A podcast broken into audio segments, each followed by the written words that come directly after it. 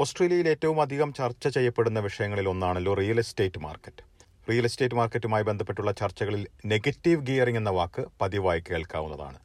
എന്താണ് negative gearing? Negative gearing കൊണ്ടുള്ള നേട്ടങ്ങൾ എന്തൊക്കെയാണ്? ഇതാണ് ഇന്നത്തെ എസ് ബി എസ് മലയാളം പോഡ്കാസ്റ്റിൽ പരിശോധിക്കുന്നത്. പോഡ്കാസ്റ്റുമായി ഡെലിസ് പോൾ.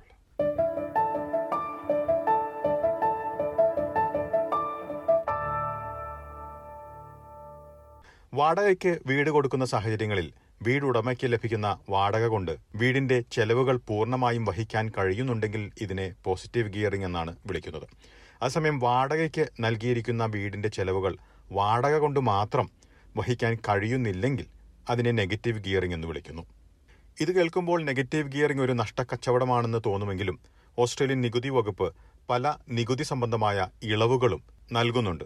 അതുകൊണ്ട് തന്നെ നെഗറ്റീവ് ഗിയറിംഗ് നിക്ഷേപകർക്ക് വലിയ താല്പര്യമുള്ള ഒരു കാര്യമാണ്.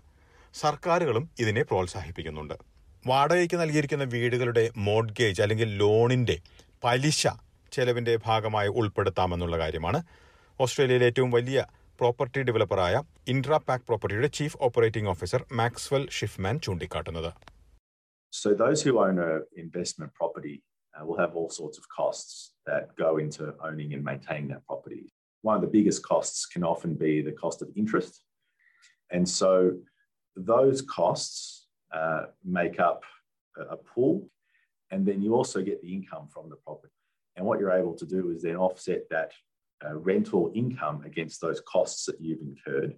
And if in fact the total costs are greater than uh, the amount that you've earned, uh, then you can actually use those additional costs to offset your normal income from you know, your work or any sort of other income that you might have.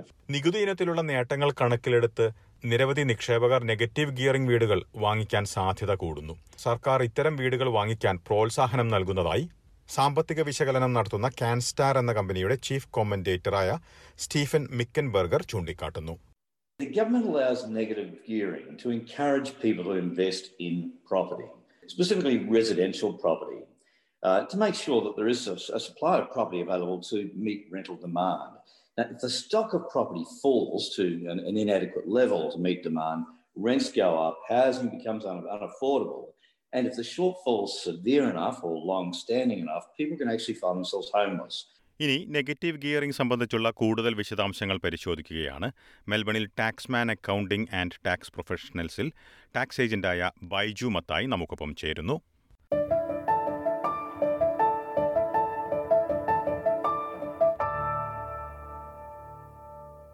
ബൈജുമത്തായി ഓസ്ട്രേലിയയിൽ negative gearing എന്ന വാക്ക് പതിവായി കേൾക്കുന്നതാണ്. നമ്മൾ അല്പം മുൻപ് ഇതേക്കുറിച്ച് അല്പം വിശദീകരിച്ചിരുന്നു. എന്നാൽ പൊതുവിൽ എന്താണ് നെഗറ്റീവ് ഗിയറിംഗ് എന്നതുകൊണ്ട് ഉദ്ദേശിക്കുന്നത് എന്ന കാര്യം ഒരിക്കൽ കൂടി വിശദീകരിക്കാമോ? ഒരു അസറ്റ് ഒരു ഇൻവെസ്റ്റ്മെന്റ് ഹൗസ് ആവട്ടെ റെന്റൽ പ്രോപ്പർട്ടി ആവട്ടെ അത് മെയിന്റെയിൻ ചെയ്യുന്നതിനും അത് ഓൺ ചെയ്യുന്നതിനുമുള്ള ചെലവ് വരവിനേക്കാൾ കൂടുതൽ. ആ പ്രോപ്പർട്ടി റെന്റ് ചെയ്യുമ്പോൾ നമുക്ക് കിട്ടുന്ന റെന്റൽ ഇൻകത്തേക്കാൾ കൂടുതൽ ആ പ്രോപ്പർട്ടി നമുക്ക് ഉടമയായിരിക്കുന്നതിനും അത് മെയിന്റെയിൻ ചെയ്യുന്നതിനും വരുന്ന ചെലവുകൾ കൂടുതലായിരിക്കുന്ന ഒരു സിറ്റുവേഷനെയാണ് നെഗറ്റീവ് ഗിയറിംഗ് എന്നുള്ളത് കൊണ്ട് ഉദ്ദേശിക്കുന്നത്. ഇനി എന്തുകൊണ്ടാണ് നെഗറ്റീവ് ഗിയറിങ്ങിലുള്ള വീടുകൾ നിക്ഷേപകർക്ക് പ്രത്യേകിച്ച് താല്പര്യമുള്ള ഒരു സാഹചര്യമായി മാറുന്നത്? ഡെല്ലിസ് അതിനുള്ള പ്രധാന കാരണം ഓസ്ട്രേലിയയിൽ നമ്മുടെ അത് ഒരു നെഗറ്റീവ് ഗിയറിംഗ് ഉള്ള പ്രോപ്പർട്ടി അതായത് വരവിനേക്കാൾ ചെലവ് കൂടുതൽ കാണിക്കുന്ന ഒരു പ്രോപ്പർട്ടിക്ക് ആ പ്രോപ്പർട്ടിയുടെ അധികമുള്ള ചെലവ് തങ്ങ തന്റെ മറ്റ് സോഴ്സുകളിൽ നിന്നുള്ള ഇൻകത്തിൽ അഡ്ജസ്റ്റ് ചെയ്ത് ഒരാൾക്ക് അവരുടെ ടാക്സ് ഇൻകം ടാക്സ് കുറയ്ക്കാനുള്ള ഒരു പ്രൊവിഷൻ ഓസ്ട്രേലിയൻ ടാക്സ് ടാക്സ് സിസ്റ്റത്തിലുണ്ട്. അതുകൊണ്ടാണ് ഈ നെഗറ്റീവ് ഗിയറിങ്ങും ഉള്ള പ്രോപ്പർട്ടികളും പ്രോപ്പർട്ടിയിലെ നിക്ഷേപവും വളരെ ജനങ്ങൾക്ക് ആകർഷകമായി തോന്നുന്നത്. അതായത് ഓസ്ട്രേലിയൻ പ്രോപ്പർട്ടി മാർക്കറ്റ് നമുക്കറിയാമല്ലോ വളരെ വേഗം അതിന്റെ വാല്യൂ ഇൻക്രീസ് ചെയ്യുന്നുണ്ട്. പലരും പലരും അവരുടെ റിട്ടയർമെന്റ് ലൈഫിലേക്കുള്ള ഇൻവെസ്റ്റ്മെന്റ് ചെയ്യുന്നത് തങ്ങൾ ഒരു പ്രോപ്പർട്ടിയിലൂടെയാണ്. പ്രോപ്പർട്ടിയിലെ ഗ്രോത്ത് അടുത്ത അഞ്ച് വർഷം കഴിയുമ്പോൾ ഇന്നത്തെ വാല്യൂയിൽ നിന്ന് അഞ്ച് വർഷം കഴിയുമ്പോൾ നല്ല വളർച്ച കാണുന്നുണ്ട് ഓസ്ട്രേലിയൻ നഗരങ്ങളിലും ചില റൂറൽ ഏരിയകളിലും ഒക്കെ.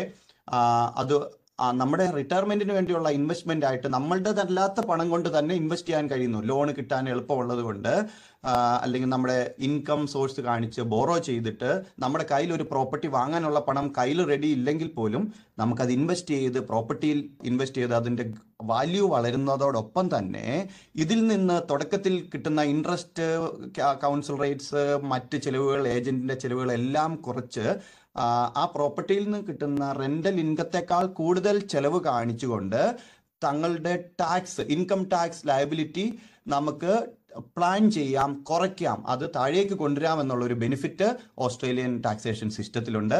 മറ്റ് മറ്റ് പല സോഴ്സുകളിൽ നിന്നുമുള്ള ഈ ലോസിനെ നമുക്ക് മറ്റ് എംപ്ലോയ്മെന്റ് ഇൻകം ആയിട്ട് അഡ്ജസ്റ്റ് ചെയ്യാനോ ഓഫ്സെറ്റ് ചെയ്യാനോ ടാക്സ് കുറയ്ക്കാനോ ഉപയോഗിക്കാൻ കഴിയുന്നതിന് വളരെ ലിമിറ്റേഷൻസ് ഉണ്ട്.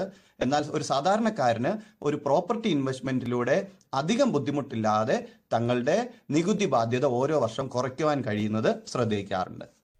ഇനി ഇൻവെസ്റ്റ്മെന്റ് പ്രോപ്പർട്ടിക്ക് വേണ്ടി എടുത്തിരിക്കുന്ന ലോണിന്റെ പലിശ പലിശ ചെലവിന്റെ ഭാഗമായി ഉൾപ്പെടുത്താൻ കഴിയുന്നു. അതുകൂടാതെ തന്നെ ഇതിനധികമായി ഇതിന്റെ മെയിന്റനൻസിന് വരുന്ന അധികമായിട്ടുള്ള ചെലവ് മറ്റു വരുമാനത്തിൽ നിന്ന് കുറച്ചുകൊണ്ട് നികുതി റിട്ടേൺ സമർപ്പിക്കാൻ കഴിയുന്ന സാഹചര്യവുമുണ്ടല്ലോ. ഇക്കാര്യങ്ങൾ കൂടുതൽ വിശദീകരിക്കാൻ കഴിയുമോ? അതിനുള്ള മറുപടി ഒരു ഉദാഹരണത്തിലൂടെ പറയുമ്പോൾ കുറച്ചും കൂടെ വളരെ വ്യക്തത വരുമെന്നാണ് എനിക്ക് തോന്നുന്നത്. അതായത് ഒരു ഇൻവെസ്റ്ററിന് ഓസ്ട്രേലിയയിലെ ഒരു ഇൻവെസ്റ്റ്മെന്റ് ഇൻവെസ്റ്ററിന് തന്റെ ഒരു ഇൻവെസ്റ്റ്മെന്റ് ഹൗസിൽ നിന്ന് ഒരു റെന്റൽ പ്രോപ്പർട്ടിയിൽ നിന്ന് ഒരു വർഷം ഇരുപതിനായിരം ഡോളർ വാടകയായി ലഭിക്കുന്നു എന്നിരിക്കട്ടെ ഈ റെന്റൽ ഇൻകം ഒരു ടാക്സബിൾ ഇൻകം ആണ്. ആ നികുതിദായകൻ നികുതി അടയ്ക്കേണ്ടുന്ന ഇൻകം ആണ് ഇരുപതിനായിരം ഡോളർ ആ അതേ സമയത്ത് ആ പ്രോപ്പർട്ടി വാങ്ങുന്നതിന് വേണ്ടി അദ്ദേഹം ഒരു ലോൺ എടുത്തിട്ടുണ്ടാവും. ആ ലോണിന് ഒരു പതിനെട്ടായിരം ഡോളർ പലിശ ഒരു വർഷം കൊടുക്കണമെന്നിരിക്കട്ടെ. അപ്പോൾ ഇരുപതിനായിരം ഡോളർ ഇൻകത്തിൽ നിന്ന് ഈ പതിനെട്ടായിരം ഡോളർ പലിശയും തനിക്ക് കുറയ്ക്കാം. മാത്രമല്ല ആ പ്രോപ്പർട്ടിയിൽ ഒരു രണ്ടായിരം ഡോളർ കൗൺസിൽ റേറ്റ്സും ഒരു ഒരായിരം ഡോളർ ഏജന്റ് ഫീയും മറ്റൊരായിരം ഡോളർ മറ്റ് ചെലവുകളുമായിട്ടുണ്ടെങ്കിൽ ഏകദേശം ഇരുപത്തിരണ്ടായിരം ഡോളർ ചെലവ് ആ പ്രോപ്പർട്ടിയിൽ നിന്ന് വരികയും ഇരുപതിനായിരം ഡോളർ വരവ് മാത്രം ആ പ്രോപ്പർട്ടിയിൽ നിന്നും കിട്ടുകയുണ്ടായി. ഇങ്ങനെയുള്ള സാഹചര്യത്തിൽ ഈ പ്രോപ്പർട്ടി ഒരു നെഗറ്റീവ് ഗിയറിംഗ് പ്രോപ്പർട്ടിയാണ്. കാരണം വരവിനേക്കാൾ കൂടുതൽ ആ നിക്ഷേപ ഇൻവെസ്റ്ററിന് ചെലവുണ്ടായി. ഇതോടൊപ്പം തന്നെ പ്രോപ്പർട്ടികളുടെ ഡിപ്രിസിയേഷൻ എന്ന് പറയും. അതായത് ഓരോ വർഷവും ഈ ബിൽഡിങ്ങിന് വരുന്ന അല്ലെങ്കിൽ ഈ വീടുകൾക്ക് വരുന്ന കാലപ്പഴക്കം നമുക്ക് ഡിപ്രിസിയേഷൻ എന്നുള്ളൊരു കാൽക്കുലേഷൻ ചെയ്തിട്ട് ഏകദേശം ആവറേജ് പറയാനുള്ള ഒരു പ്രോപ്പർട്ടി ഒരു വലിയ പഴക്കമില്ലാത്ത പ്രോപ്പർട്ടി ആണെങ്കിൽ നല്ല ഡിപ്രിസിയേഷൻ ക്ലെയിമുകൾ അതിലുണ്ടാകും ഓരോ വർഷവും വരുന്ന കാലപ്പഴക്കം നമ്മൾ ഡിപ്രിസിയേഷൻ ഷെഡ്യൂൾ എന്നുള്ള രീതിയിൽ പ്രിപ്പയർ ചെയ്ത് ഈ പ്രോപ്പർട്ടിയുടെ ചെലവായി നമുക്ക് കാണിക്കാവുന്നതാണ്. ശരിക്കും ഇതൊരു ക്യാഷ് എക്സ്പെൻസ് അല്ല. ഇതൊരു നോൺ ക്യാഷ് എക്സ്പെൻസ് ആണെന്ന് പറയാം. എന്നാലും ടാക്സ് കാൽക്കുലേഷന് കണക്കിടാവുന്ന ഒരു ചെലവാണ്. അപ്പോൾ ഒരു പ്രോപ്പർട്ടിക്ക് ഒരു പതിനായിരം ഡോളറിന്റെ ഡിപ്രിസിയേഷനും കൂടെ നമുക്ക് ക്ലെയിം ചെയ്യാൻ കഴിയുന്നു എന്നിരിക്കട്ടെ അപ്പോൾ ഇപ്പോൾ നമ്മൾ പറഞ്ഞ ഉദാഹരണത്തിൽ ഇരുപതിനായിരം ഡോളർ പ്രോപ്പർട്ടിയിൽ നിന്നുള്ള വരുമാനവും ഡിപ്രിസിയേഷനും കൂടെ ചേർത്ത് മുപ്പത്തിരണ്ടായിരം ഡോളർ ചെലവും കാണിക്കാൻ കഴിയുന്നു. അപ്പോൾ ശരിക്കു പറഞ്ഞാൽ അവിടെ പന്ത്രണ്ടായിരം ഡോളറിന്റെ നെഗറ്റീവ് ഗിയറിംഗ് ഉണ്ട്. ഇദ്ദേഹത്തിന് തൊഴിൽ നിന്നുള്ള വരുമാനം എൺപതിനായിരം ഡോളർ ആണെന്നിരിക്കട്ടെ അദ്ദേഹം എൺപതിനായിരം ഡോളറിന്റെ ടാക്സ് ഈ വർഷം കൊടുക്കേണ്ട ആവശ്യമില്ല. പകരം ഈ പന്ത്രണ്ടായിരം ഡോളർ കിട്ടിയ നെഗറ്റീവ് ഗിയറിങ് ഈ എൺപതിനായിരത്തിൽ നിന്ന് കുറച്ചിട്ട് അറുപത്തി എട്ടായിരം ഡോളറിന്റെ ഇൻകം ടാക്സ് മാത്രമേ ആ ഇൻവെസ്റ്റർ ഈ വർഷം കൊടുക്കേണ്ടി വരുന്നുള്ളൂ. ഇതാണ് ഒരു ചെറിയ ഉദാഹരണത്തിലൂടെ പറഞ്ഞാൽ നെഗറ്റീവ് ഗിയറിങ്ങിന്റെ ഇൻട്രസ്റ്റ് എക്സ്പെൻസും മറ്റ് ചെലവുകളും കൂടെ ചേർത്ത് ആ ഇൻവെസ്റ്ററിന് കൊണ്ടുവരുന്ന നികുതി സേവിങ്. ഇനി ഇതിൽ ശ്രദ്ധിക്കേണ്ട കാര്യങ്ങൾ എന്താണ്? അബദ്ധങ്ങളിൽ ചെന്നുപെടാനുള്ള സാധ്യതകളും ഉണ്ടല്ലോ. ആ, ഇതിൽ ശ്രദ്ധിക്കേണ്ട ഒന്ന് രണ്ട് കാര്യങ്ങൾ വളരെ പ്രധാനപ്പെട്ടതെന്ന് പറയാം. ഒന്ന് നമ്മളൊരു പ്രോപ്പർട്ടിയിൽ ഇൻവെസ്റ്റ് ചെയ്യുന്നതിന് വേണ്ടി പണം കടമെടുക്കുന്നു ബാങ്കിൽ നിന്ന്. ആ എടുത്ത പണത്തിന്റെ പലിശ മാത്രമാണ് ടാക്സിൽ ക്ലെയിം ചെയ്യാവുന്നത്. അതിന്റെ പ്രിൻസിപ്പൽ എമൗണ്ട് അതായത് അതിന്റെ കടമെടുത്ത തുകയുടെ തിരിച്ചടവ് നമുക്ക് ക്ലെയിം ചെയ്യാൻ പറ്റില്ല. ഇൻട്രസ്റ്റ് മാത്രമേ ക്ലെയിം ചെയ്യാൻ പറ്റുള്ളൂ. ഒന്ന് രണ്ട് പ്രോപ്പർട്ടിയുടെ ഡിപ്രിസിയേഷൻ ക്ലെയിമുകളിലും വളരെ വ്യത്യാസങ്ങളുണ്ട്. നമുക്ക് പുതിയ പ്രോപ്പർട്ടി ബ്രാൻഡ് ന്യൂ പ്രോപ്പർട്ടിക്ക് മാത്രമേ പ്രോപ്പർട്ടിയുടെ ബിൽഡിങ്ങിനും പ്ലസ് അതിലെ എക്യുപ്മെന്റുകൾക്കുമുള്ള ഡിപ്രിസിയേഷൻ ക്ലെയിം ചെയ്യാൻ പറ്റുള്ളൂ. യൂസ്ഡ് വീടിൽ എല്ലാ ഫുള്ളായിട്ട് ഡിപ്രിസിയേഷൻ ക്ലെയിം ചെയ്യാൻ പറ്റില്ല. അതിനെപ്പറ്റി വിശദമായിട്ട് പിന്നീട് നമുക്ക് സംസാരിക്കാം. എന്നാൽ മൂന്നാമത് ശ്രദ്ധിക്കേണ്ട ഒരു കാര്യം പ്രോപ്പർട്ടി വാങ്ങുന്നതിന് വേണ്ടി എടുത്ത ലോൺ മാത്രമേ നമുക്ക് ക്ലെയിം ചെയ്യാൻ പറ്റുള്ളൂ. പിന്നീട് അതിൽ ടോപ്പപ്പിൽ ചെയ്യുന്ന ലോണുകളോ മറ്റാവശ്യങ്ങൾക്ക് വേണ്ടി ഇതേ പ്രോപ്പർട്ടി ലോണിൽ നിന്ന് എക്സ്ട്രാ എടുക്കുന്ന ലോണുകളോ നമുക്ക് ടാക്സ് ഡിഡക്റ്റ് ചെയ്യുവാൻ കഴിയുന്നതായിരിക്കില്ല പലപ്പോഴും ഇങ്ങനെ ഒരു തെറ്റ് ശ്രദ്ധിക്കപ്പെടുന്നുണ്ടെന്ന് ഏറ്റവും അടുത്ത സമയത്തും ഒരു നോട്ടിഫിക്കേഷൻ തരികയുണ്ടായി. അതിനാൽ വളരെ ശ്രദ്ധിക്കേണ്ടത് ഒരു ലോൺ എടുത്താൽ അത് ഈ പ്രോപ്പർട്ടിയിൽ സ്പെൻഡ് ചെയ്തിട്ടുണ്ടെങ്കിൽ മാത്രമേ അതിന്റെ പലിശ ടാക്സിൽ ഡിഡക്ഷൻ ആയിട്ട് ക്ലെയിം ചെയ്യാൻ സാധിക്കുകയുള്ളൂ. ഇവ ശ്രദ്ധിക്കേണ്ട കാര്യങ്ങൾ ആണെങ്കിൽ കൂടി ഈ ലാഭം ഉണ്ടാകുമെന്നുള്ളത് നമുക്ക് ഉറപ്പ് പറയാൻ കഴിയുന്ന ഒരു കാര്യമല്ലല്ലോ. ഭാവിയിൽ റിയൽ എസ്റ്റേറ്റ് വിപണി ഏത് രീതിയിലേക്കൊക്കെ മാറുമെന്നുള്ള നമുക്ക് ഉറപ്പ് പറയാൻ കഴിയാത്ത കാര്യങ്ങളും ഇതിന് പിന്നിലുണ്ടല്ലോ. വളരെയധികം ശ്രദ്ധിക്കേണ്ട ഒരു കാര്യമാണത്. അതായത് നമ്മൾ നെഗറ്റീവ് ഗിയറിംഗ് പ്രോപ്പർട്ടിയുടെ വരുമാനത്തെക്കാൾ ഉപരി നെഗറ്റീവായുള്ള ഒരു ഗിയറിംഗ് നമ്മൾ ലക്ഷ്യം വെക്കുമ്പോൾ അതായത് വരവിനേക്കാൾ ഉപരിയുള്ള ചെലവിനെ ലക്ഷ്യം വെക്കുമ്പോഴും ഈ മറ്റൊരു സൈഡിൽ കൂടെ ഈ പ്രോപ്പർട്ടിയുടെ വാല്യൂ ക്യാപിറ്റൽ ഗ്രോത്ത് ഉണ്ടാവുന്നുണ്ട് ഉണ്ടാകും എന്നുള്ള ഒരു പ്രതീക്ഷയിലാണ് ആൾക്കാർ നമുക്ക് ഇൻവെസ്റ്റ് ചെയ്യുന്നത്. ഓസ്ട്രേലിയയുടെ ചരിത്രം നോക്കിയാൽ മറ്റേതൊരു രാജ്യത്തെക്കാളും സുസ്ഥിരമായിട്ട് പ്രോപ്പർട്ടി മാർക്കറ്റിൽ ഗ്രോത്തും കാണുന്നുണ്ട്. മറ്റൊരു രീതിയിൽ പണം നിക്ഷേപിച്ച് വരുമാനം ഉണ്ടാക്കുന്നതിനേക്കാൾ പ്രോപ്പർട്ടി മാർക്കറ്റ് വളരെ സേഫർ ആയ ഒരു ഓപ്ഷനായിട്ട് ഓസ്ട്രേലിയയിൽ അത് ശ്രദ്ധിക്കപ്പെടുന്നുണ്ട്. വളരെ നല്ല ഗ്രോത്ത് ലഭിക്കുന്നുണ്ടെന്നുള്ളത് കൊണ്ടാണ് ആളുകൾ കൂടുതൽ ഈ ഏരിയയിലേക്ക് ആകർഷിക്കപ്പെടുന്നത്.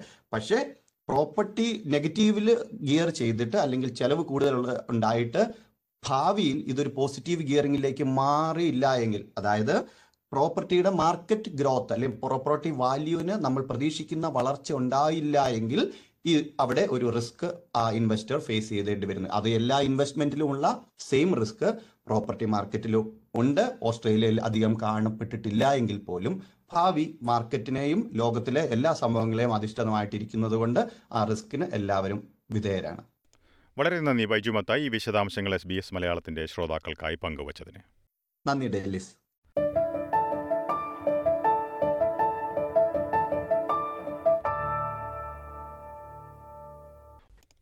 എന്താണ് നെഗറ്റീവ് ഗിയറിംഗ് എന്നുള്ള കാര്യങ്ങളാണ് നമ്മൾ ഇതുവരെ പരിശോധിച്ചത്. ഈ പോഡ്കാസ്റ്റിൽ പൊതുവായിട്ടുള്ള വിവരങ്ങളാണ് നൽകിയിരിക്കുന്നത്. നിങ്ങളുടെ പ്രത്യേകമായിട്ടുള്ള സാഹചര്യങ്ങൾ കണക്കിലെടുത്ത് വിദഗ്ധരെ സമീപിച്ച് തീരുമാനങ്ങൾ എടുക്കേണ്ടതാണ് എന്നുള്ള കാര്യം ഇവിടെ ഓർമ്മിപ്പിക്കുന്നു. സമാനമായിട്ടുള്ള നിരവധി പോഡ്കാസ്റ്റുകൾ എസ് ബി എസ് മലയാളത്തിന്റെ വെബ്സൈറ്റിൽ ലഭ്യമാണ്. കൂടാതെ എസ് ബി എസ് മലയാളത്തിന്റെ ഫേസ്ബുക്ക് സന്ദർശിക്കാവുന്നതാണ്. ഒപ്പം S B S audio app Google Play Spotify എന്നിവയിലും ലഭ്യമാണ്.